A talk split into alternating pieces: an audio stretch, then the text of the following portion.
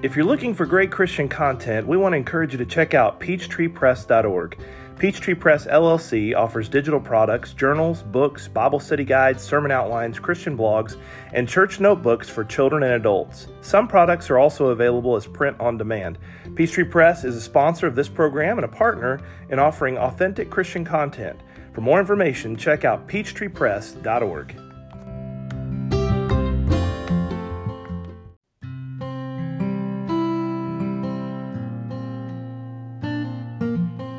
Welcome back, rappers, to our fourth season of the Ray Reynolds Rap Podcast. If you haven't already done it, please hit that subscribe button or follow us for content on Facebook, Instagram, Twitter, TikTok, and YouTube.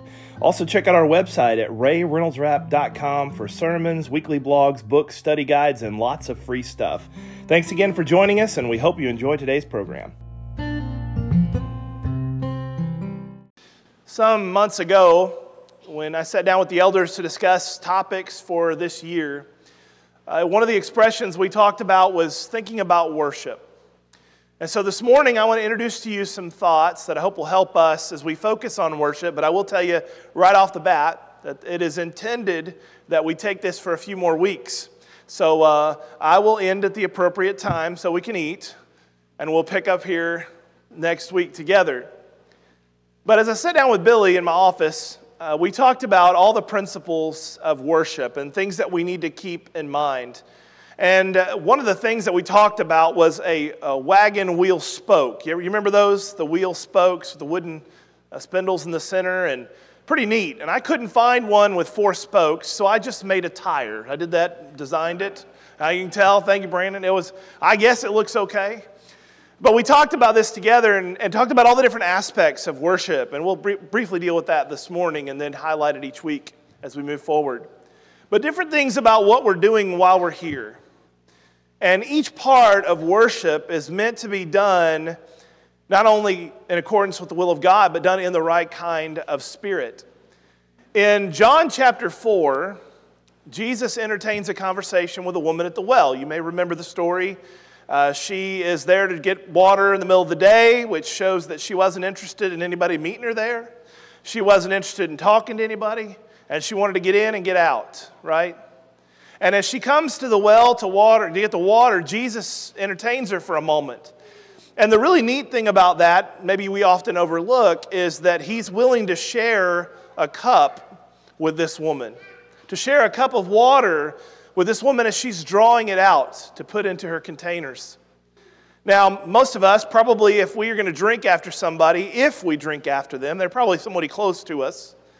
Uh, but this woman had a very checkered past. And Jesus is willing to commune with this woman. He's willing to drink from the same cup that this woman drinks from. And while they're sharing this very intimate moment, drinking together and standing and t- conversing, she's obviously feeling awkward. She asks questions. She interjects points. She almost kind of push Jesus away a couple times in the story, but Jesus keeps drawing her in. And she's having this conversation about worship. And she's talking about the place where she worships, which is where the Samaritan worship. That's Mount Gerizim. They weren't going to Mount Zion. They weren't headed to the temple of David or of Solomon. They weren't interested in that. They wanted to meet where they had always gone, to this temple that they had constructed. And Jesus, like many other Jews, were raised to see that Samaritans were only half Jewish. The other half was pagan, Hellenistic. It was, it was awful, some of the things that the, that culture did. And so while this woman has tried to reconcile the somewhat Jewish background she might have, she has developed maybe a little bit of a bias regarding her particular religious persuasion. And as she challenges Jesus about meeting on this mountain where the Jews meet in Jerusalem, he puts her real quickly in her place. He says, Well, look, we know that salvation is of the Jews, okay? But he said, There's a moment coming when we will not worship on this mountain or that mountain, but we will worship in spirit and in truth. And by interjecting this thought, we see the context of where we just read in Acts chapter 2.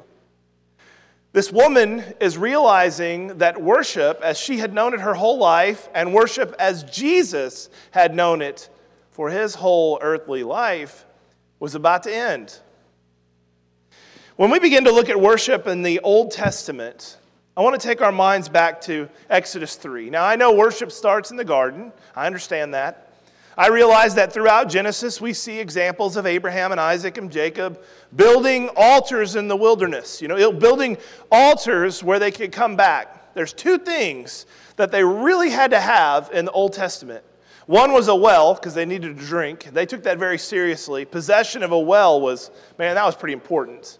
One of the reasons why this woman in Samaria says, We've got the Jacob's well here. This is pretty special. But as Jesus is introducing this new concept of changing from an Old Testament concept of worship to New Testament, we have to get the context. Going back to Acts 3, or, or pardon me, uh, Exodus chapter 3, Moses is on a mountain. Now, Moses has left Egypt. He's left all of the joys that he had, he left all of the treasures. He basically was raised as royalty. And you can imagine being raised as a royal, being trained and educated in the school, and being given fine clothes, and being able to have no expense spared when it came to mealtime, right? He realizes that his background is he's an Israelite, and he flees. Now, yes, he, he kills a man, buries him in the sand. You know, that's a very tragic, terrible story. But as he leaves, he's, he's more worried about whether he's going to fit in one way or another. And he spends 40 years, 40 years tending sheep with his father in law and family. And the Bible tells us in Exodus 3 that there is this bush that begins to burn on the side of the mountain. What's really neat about this bush as it burns is it's not fully consumed right? If you've ever started a brush fire before, or if you've ever had a little fire pit in your backyard, that's one of the things I know my boys, they like to, they, we've always liked to just burn stuff, put it in a little burn pile. But I'll tell you, if you have a couple of sticks, or if you take one bush and you light that thing up, it's not going to take long before it's burned up, right? But this bush in Exodus 3, it is burning, but it's not consumed. And Moses, being in, just interested in this bush, begins to approach, and there is a statement that is made to Moses where he tells Moses, You need to take off your shoes, for this is holy ground. You ever thought about why Moses had to take his shoes off? You ever wondered the purpose of that? You know, in uh, Middle Eastern culture, especially as you move further to the east, it is a matter of respect when you enter a house that you take your shoes off. And when you take your shoes off, it, it symbolizes a couple things. One is humility, right? You ever try to play a basketball game barefooted? You know? You ever, ever, well, that's humbling. That's really humbling. It's hard to get any grip, right? It's also showing as a matter of respect, not as I always thought when my mom said, take your shoes off. It meant that didn't want dirt on the carpet. It's one of the reasons why I never have and never will have white carpet, right? Because I track stuff in. I don't mean to, but I, I do. I track things in. And so I thought maybe that's a lot like what's being spoken of here. Maybe as a matter of respect, uh, uh the shoes are taken off, but that's not the purpose of the shoes being removed. The sandals are removed from Moses so that he might be able to take a knee and humble himself in the presence of God. That he might take away anything that would encumber him to get up and leave quickly. He might be inclined in this experience to run in the opposite direction, which you don't want to do in the hills without shoes. It's not good. I remember as a kid, sometimes I would take off running across the grass. I had no problem going without shoes. But we poured our own concrete slab in our driveway, and it was, it hurt, buddy. It hurt when you ran across that. Moses is about to encounter God, and in his encounter, he's going to become very uncomfortable. The conversation with Moses is basically I need you to do something that you don't want to do. He tells Moses, I need you to go back and I need you to take my people and bring them home. Now, what does Moses say? You remember? Oh, you got the wrong guy. you got the wrong guy. But his sandals are off his feet. He's approached this holy God, and God continues to urge him You need to go and let my people go. You need to go and you need to lead them out of Egypt back into the land that I have given them. Later on, Moses, who writes this account in Exodus, writes it in chapter 20 and verses 1 through 3 that God has given him 10 commands. And they're written down on tablets of stone. And on these stone tablets, written down, it says very carefully in the very beginning not to have any other gods but Him. You see, worship, we're created to worship. You and I are created to want to be holy. We're created to want to be able to honor or to, to give reverence and respect to something or someone. And we get the choice as to what that will be. And some people choose to worship themselves. They choose to think selfishly what do I want? What am I going to receive, right? Some people choose to worship money, monetary things. They're never going to be happy until they have the bank account at a certain number. I knew a couple one time that uh, they were still working into their 70s and 80s, and I said, Why? And he said, Well, we want to retire as millionaires. And I said, I bet your kids love you. you know? You're going to be a millionaire and retire at 80 years old, and then you're going to leave it behind. You know? Enjoy life while you can. Some people worship money. It's what they want. Some people worship work. They love to be able to be praised. They love to be able to be told how good they are and how wonderful they are and how you, you're never, they're never going to make it without me. Well, I'll tell you what, I've had those times before where I left a job and I thought they're never going to be able to survive without me, right? I felt like I did so many things, and guess what? You go back a year later, they're doing just fine. They're doing just fine. We don't worship work. We're created to worship something, and God says, I am a jealous God, selfish God. He says, I want you to worship me and worship me alone. That message is communicated to Moses. Moses now takes these Ten Commandments and gives it to the people. He says, We serve a holy God, and therefore we reserve worship to him alone. Sadly, he comes down off the mountain. Remember, he's got the Ten Commandments, and as he's coming down the mountain, he has Joshua just a stone's throw away from him.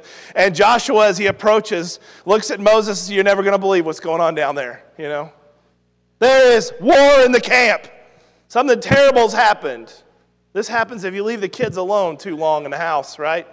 You come home, what in the world have you done here?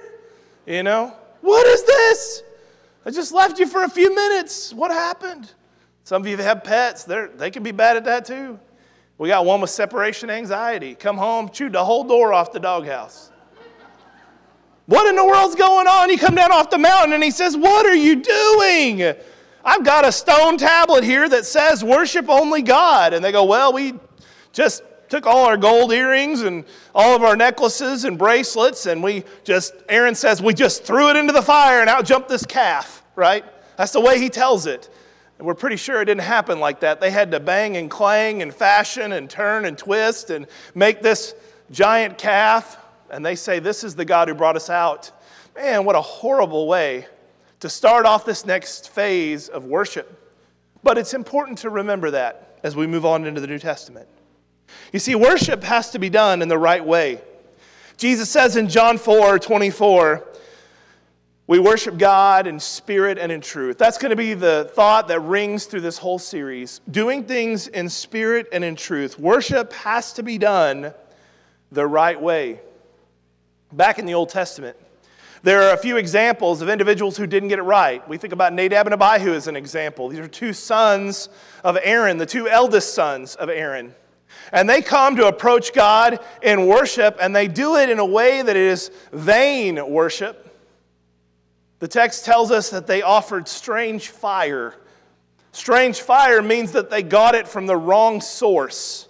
They were told to take fire from one source and they got it from another. But if you keep reading there, if you keep reading in Leviticus, you'll see that one of the other problems they had was they were drunk. They'd been drinking. And they came to worship God intoxicated. So God literally sends down fire, consumes both of them. Right? Both of them die. A promise was given to Aaron, though, early on. He said, You're going to be the high priest. God says, You're going to be the high priest, and your sons, and their sons, and their sons are also going to be high priests. So the first two kids of Aaron are barbecued right there. What are you going to do? What's, what's going to happen? I thought that Aaron's sons were supposed to be the great leaders of this, this uh, religious movement here. God is asking them to start to be able to worship Him the way He wants to be worshiped. But what we read next is two other sons are there Eleazar and Ithamar. Those two brothers go and literally have to have a funeral for their brothers, and they come in and have to offer the sacrifice. The interesting thing about it is, those two boys also offered incorrect worship to God. The text tells us that they were told to eat some of the meat when it was sacrificed. That was one of the privileges of the Jews, uh, if you were a Levite, right? If you were a Levite, you got to eat part of the feast that's being prepared. And I'm telling you, if it's been on the barbecue for a while, it smells pretty good. But it wasn't the smell of the food that was in the nostrils of those two boys, it was the smell of their brothers who had been sacrificed, who had died at the hands of God. And so Aaron and Moses get a little frustrated with him. They begin to say, Why did you do this? You didn't do what was right. Didn't you see what happened to your brothers? But God has mercy on those two boys because they went in the right spirit. Spirit is essential. We have to do things in the right way, the right mindset. So many times in, in Corinthians, as an example, we find that Paul saying uh, we worship in spirit, we, we sing in the spirit, we pray in the spirit. Everything we done, uh, we've done today, and hopefully we will ever do in worship, is a spiritual thing. I know the elements are important, and we'll get to that in a minute, but the way that we do it, the mindset behind it is essential. Notice also, worship must be done on the right day. Now, we're here today on the first day of the week, right? In Acts chapter 2, which Hayden read for us just a minute ago, after the church was established, they met on the first day of every week. We see that not just in Acts 2, but later on we see it in Acts 20. Now, while there is no example of any of the New Testament writers taking their shoes off, the principle certainly is true that we approach a holy God. And our mindset when we approach a holy God is, as James will say, we keep our hands clean. We come to God and we come in here with no reservation. We come in here with, with our only thought is to come and worship a holy God. Now, I know it's easy to get distracted. Stuff happens. We all have cell phones, probably. Something buzzes. You see an email, text message. Or maybe you get a, you get a, a text in the middle of a service and you're like, oh, I got to read this. I got to do that. Things come up, I understand. But when we come in here, we ought to say, I want to push away all the outside. I, I, want just, I just want an hour with me and my God. That's all I want. I want to be able to join together with my brothers and sisters and honor a holy God. So while not, there's not an example of shoes being removed as it was in the Old Testament sometimes, in this case, we're removing, unburdening ourselves of what is in the world and we come together and we pray, we hope that we can focus on one specific thing, and that is our God. Because out here in the world, there's distractions. And there are going to be things all the time happen to us every day that try to draw our mind away from God. That's why we need to get to the center. And we need to be able to praise God on the first day of the week. Worship's also be done with the right attitude. You know, I come in here with the right, proper attitude that I want to be here. I remember as a child being drugged to church, right? You know, my mom and dad had this crazy notion that every time the door was open, we were supposed to be there. Were your parents like that? I didn't get a, I didn't get a voice in the matter, you know? They said, You're going to go. Gospel meeting every night. Afternoon singing, you're there. The nursing home, we went. Whatever was going on with the church, we were there every time the doors were opened. My parents felt like if they were going to raise us and walking with the Lord, then we take every step with God. We're here this morning, hopefully, not because we feel guilted into it. Hopefully, it's not because uh, you know, we, we feel like we're obligated to do it, but because we want to do it. Worship is my opportunity to come on the Lord's day and say, Thank you, God, for what you've done for me. Thank you for giving me all that you have. And I don't deserve it. I, we're all sinners. We make mistakes. But God, thank you so much for letting me be a child of yours. Thank you for listening to my prayers. Thank you for letting me read your word. Thank you for letting me be a light in the community. Thank you so much for, for accepting me. That's what worship is. Moses, in taking off his shoes, gets himself into the right spirit of worship. Now, I'm not saying we should take our shoes off this morning, although I did. But we have to unburden ourselves. And we have to get our mind focused on what we're here for. The main thing is about having an audience of one. It's about me spending time with my God. Now, the great thing is, we get to do it together as a group. But we worry sometimes about these different elements. You know, am I, am I doing this right? Am I doing that right? We come to God with the right attitude, the right frame of mind, we'll get the rest. We'll get there. What are those elements? Worship is done with the right kinds of elements. Here are those on the hub that I, I showed you. One is that we sing together. And how awesome.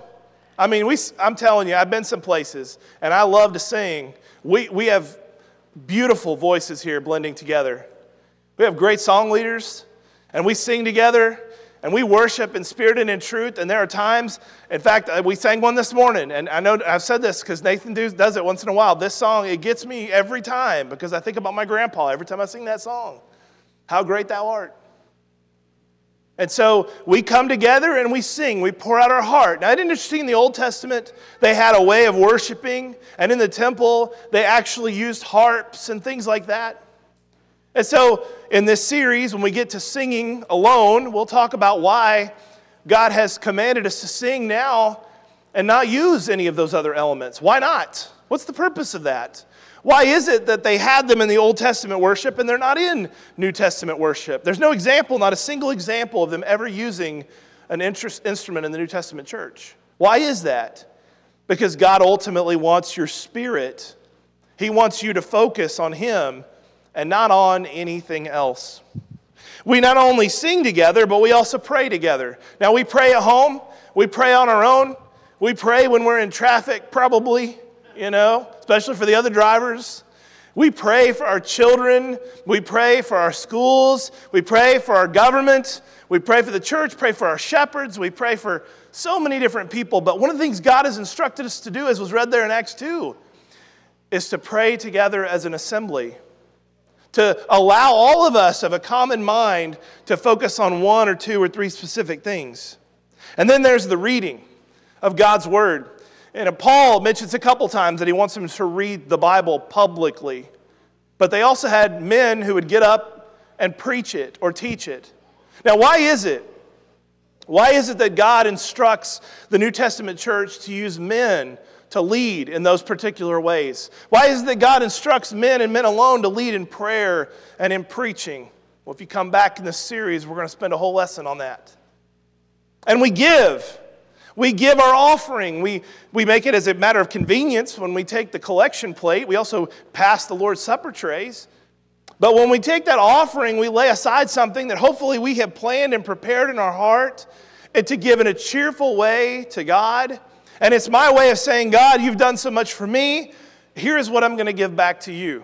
This is something, Lord, you prepared from the beginning of, of creation, from in eternity. In His foreknowledge, He prepared the church, He prepared His people. And if God was thinking about me thousands of years ago, then I need to set aside my thoughts on Sunday to think about Him and Him alone. What can I give to Him? He's given so much to me. Why is it in the Old Testament that they were commanded to give a tithe? Why was it 10%? Why were they told to give on feast days? But in the New Testament church, they're just instructed to give with a cheerful heart. Well, if you come back through this series, we're going to spend a whole lesson on that as well. What I see, and as Billy and I were talking about, not that it is the most important element, but the primary reason why we gather together, that hub is communion, the Lord's Supper. You see, I can pray at home. I can sing at home in spirit and in truth. I can do that. I can read my Bible. I can actually hear sermons on the internet and podcasts of people preaching good gospel sermons. That's great.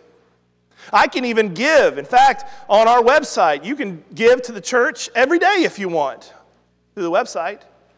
And I would dare say, I know that we got a lot of benevolent people here. There's probably stand, people here this morning that have given to other causes this week, have set aside certain things for certain funds. I got two friends, they're doing fundraisers for St. Jude every month. And there are many different works within the church. We've got all kinds of stuff Gulf Coast Bible Camp and getting to know your Bible and all these great ministries and works that we support. You could do that anytime. But what drew them together on the first day of the week was communion. Commanded to be done on the first day of every week. Why is that?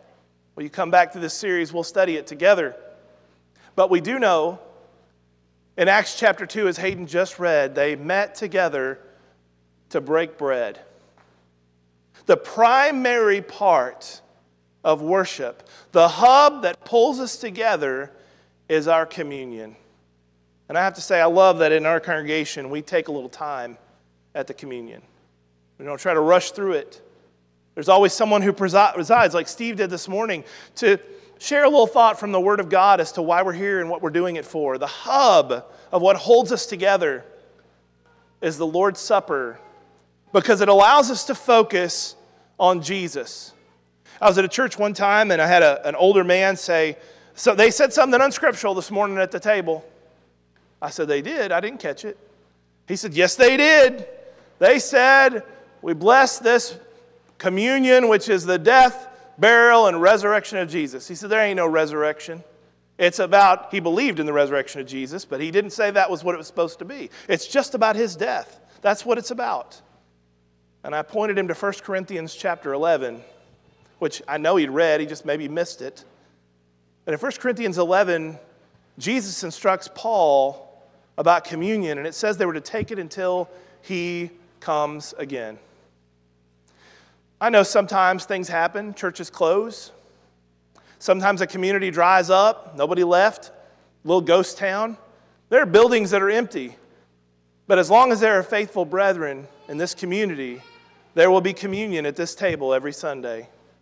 And we will be together, worshiping in spirit and in truth, doing everything along that hub that we possibly can to focus our thoughts on Jesus' death and his burial and his resurrection and his second coming. He's coming again. If you want to engage in worship to God, to be with him in worship, to be able to offer yourselves fully as a living sacrifice, to do it according to his word, you have to start with walking with God. You have to start by being a Christian before you can participate in Christian worship.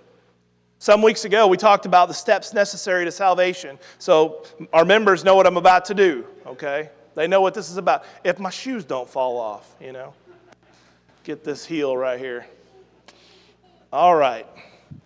We start off by hearing the gospel. We hear the gospel message, Romans 10 17. Faith comes by hearing, hearing by the word of God. We hear the word of God, then we want to confess that we believe. We believe that Jesus is the Son of the living God, as Peter said in Acts chapter in Matthew chapter 16. He believed Jesus was the Son of God. And as he confesses that to men, Jesus says in Matthew chapter 10 and verses 32 and 33, if you confess me before men, I'll confess you before my Father in heaven. It's not just about confessing the name of Christ and believing in Christ and hearing the message of Christ. It's about repenting of sin in my life so that I might be like Christ. In Luke chapter 13, verses 3 and 5, Jesus tells his disciples, You need to repent or you'll perish. In uh, Acts chapter 2 and verse 38, Men and brethren, what are we going to do? He says, Repent and be baptized, every one of you, in the name of Jesus Christ for the forgiveness of your sins. Which leads us to that last step here that we're supposed to be baptized into Christ Jesus. If we're not baptized into Christ Jesus, we're still lost in our sin. But if we are in Christ, oh, brethren, if we are in Christ Jesus, and we have been covered by the blood of Jesus Christ. We live and we now walk a new life in Christ. And He takes all our sin, all our mistakes, all of our sorrow, all of our suffering, any stumble and fumble and bumble you have ever made, and He washes it clean. It doesn't matter where you've been, who you've been with, what you've done. He cleanses you by His blood to walk a new life in Christ Jesus. I'll tell you what, Nicodemus was interested in John chapter 3. How can we do this? How can I be in the kingdom? And Jesus says, You got to be born again. And I'll tell you, if you want to be in the kingdom and the Lord's church, you've got to be born again. If you haven't taken those steps, today's the day. Don't wait another day. Jesus is coming. And I'll tell you what, a lot of us are praying he comes soon because we don't like the world that we're living in. Jesus is coming. We got to get ready. If you're here this morning and you're struggling in sin, maybe you've been in those stumbles and bumbles, maybe you've dug a pit and you've fallen into it. Well, let's take a hand and get out of it. Whatever you've done, repent, change. It doesn't matter. God still loves you and He wants to save you.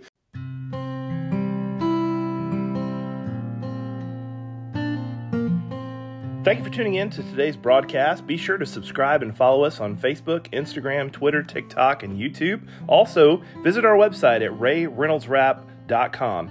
If you'd like to contribute to the show, content suggestions, uh, questions, prayer requests, or even if you just want to reach out to us, you can email us at rayreynoldsrap at gmail.com. Have a great day as you seek to maintain an authentic life in Christ Jesus. To help you in your study of the Bible, we want to send you this Bible correspondence course. This course is non denominational, it's based on the Bible, it's conducted by mail, and it's free.